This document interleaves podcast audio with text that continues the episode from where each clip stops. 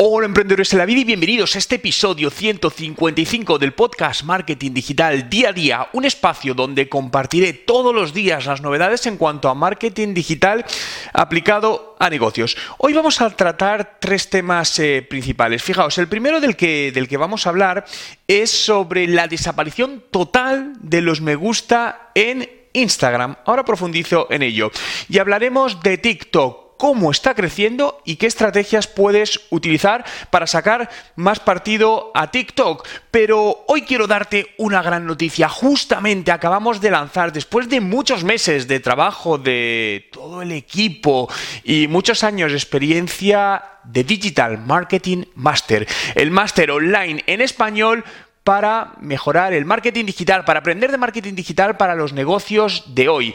La primera promoción arrancará el próximo 13 de enero de 2020. Ya están las plazas abiertas, son plazas limitadas, por lo que si quieres más información te dejo el enlace justamente en la descripción. Hoy es 19 de noviembre de 2019 y mi nombre es Juan Merodio.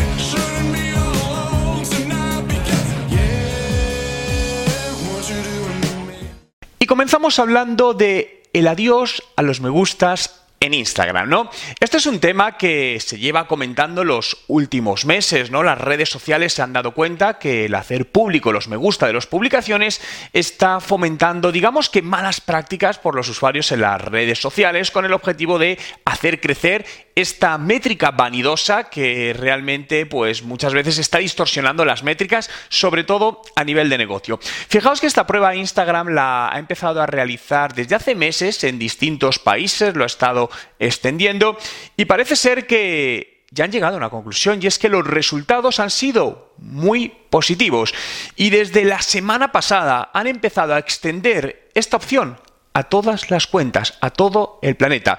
Por lo que teóricamente en próximos días, en próximas semanas, dejaremos de ver los me gustas en las publicaciones ajenas. Es decir, vas a poder acceder a los me gusta de tu cuenta de Instagram, saber cuánta gente ha hecho me gusta en cada uno de tus publicaciones, pero dejarás de ver los me gusta en otras cuentas de las cuales no seas administrador. Esta es una decisión que ha creado mucha controversia. Hay gente a favor, gente en contra. Personalmente, ya lo he dicho en múltiples ocasiones, para mí es una excelente noticia, porque al final lo que sucede es que, sobre todo desde el punto de vista de negocio, es que nos centramos en esas métricas, ¿no? Es que mi competencia ha tenido más me gusta, es que esta publicación ha tenido muchos me gusta, es que no tenemos tantos me gustas al mes como nos gustaría.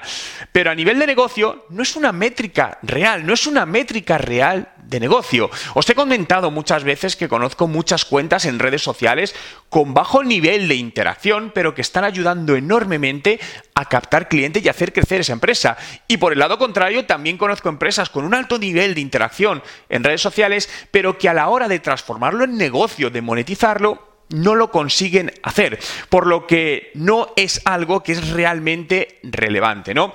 Por lo que, bueno, iremos viendo. Yo de momento sigo viendo los me gusta de otras cuentas, supongo que lo estarán extendiendo y será cuestión de, como os decía, días o semanas, pero para mí me parece excelente. Me gustaría saber tu opinión, déjamelo en los comentarios. ¿Qué opinas de que Instagram oculte los me gusta de las cuentas que son ajenas? ¿Crees que es positivo o crees que es negativo? Y continuamos hablando de TikTok. Y fijaos, una red social de la que últimamente hablo también bastante frecuentemente, ¿no? TikTok es esta red social, sobre todo de público muy joven, donde se suben vídeos con música y normalmente tienen un carácter divertido, ¿no? Un carácter cómico. Pues fijaos, sigue creciendo enormemente y ha llegado ya a los 1.000 millones de usuarios activos, pero encima lo curioso es que la red social que menos ha tardado en el tiempo en alcanzar este objetivo. Concretamente es unos 3 años y pico, ha llegado a los 1.000 millones. Para que os hagáis la idea, si lo comparamos con Facebook e Instagram,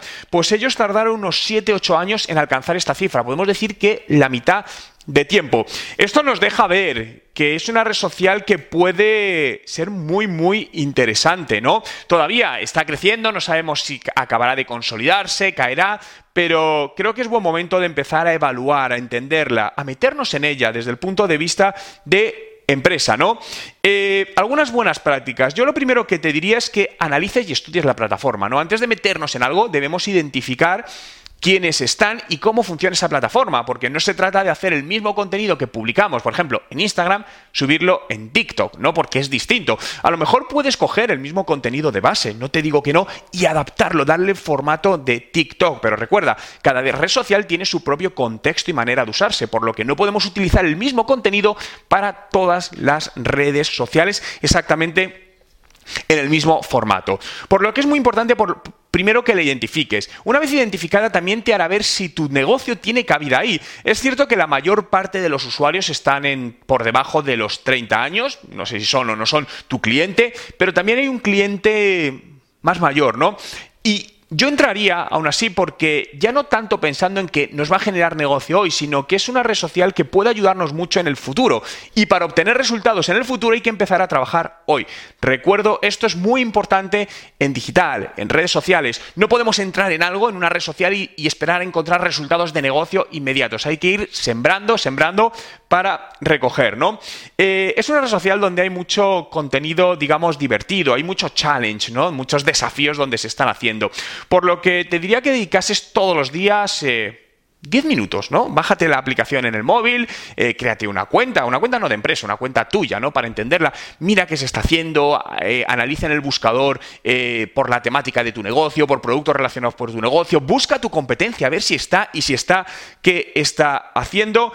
Y a partir de ahí empieza a plantearte si realmente puede ayudarte o puede sumar a tu negocio o no. Recordad, no todas las empresas tienen que estar en todas las redes sociales. Gracias a todos por estar ahí un día más, por hacer realidad este podcast Marketing Digital Día a Día. Síguelo en Spotify, busca Juan Merodio y dale a seguir. Accederás a más de 1000 podcasts que ya están publicados y a todos los podcasts diarios que te ayudarán a hacer crecer tu negocio. Te invito también a visitar mi web, juanmerodio.com. Gracias por estar ahí. Nos vemos mañana y desearte un gran día.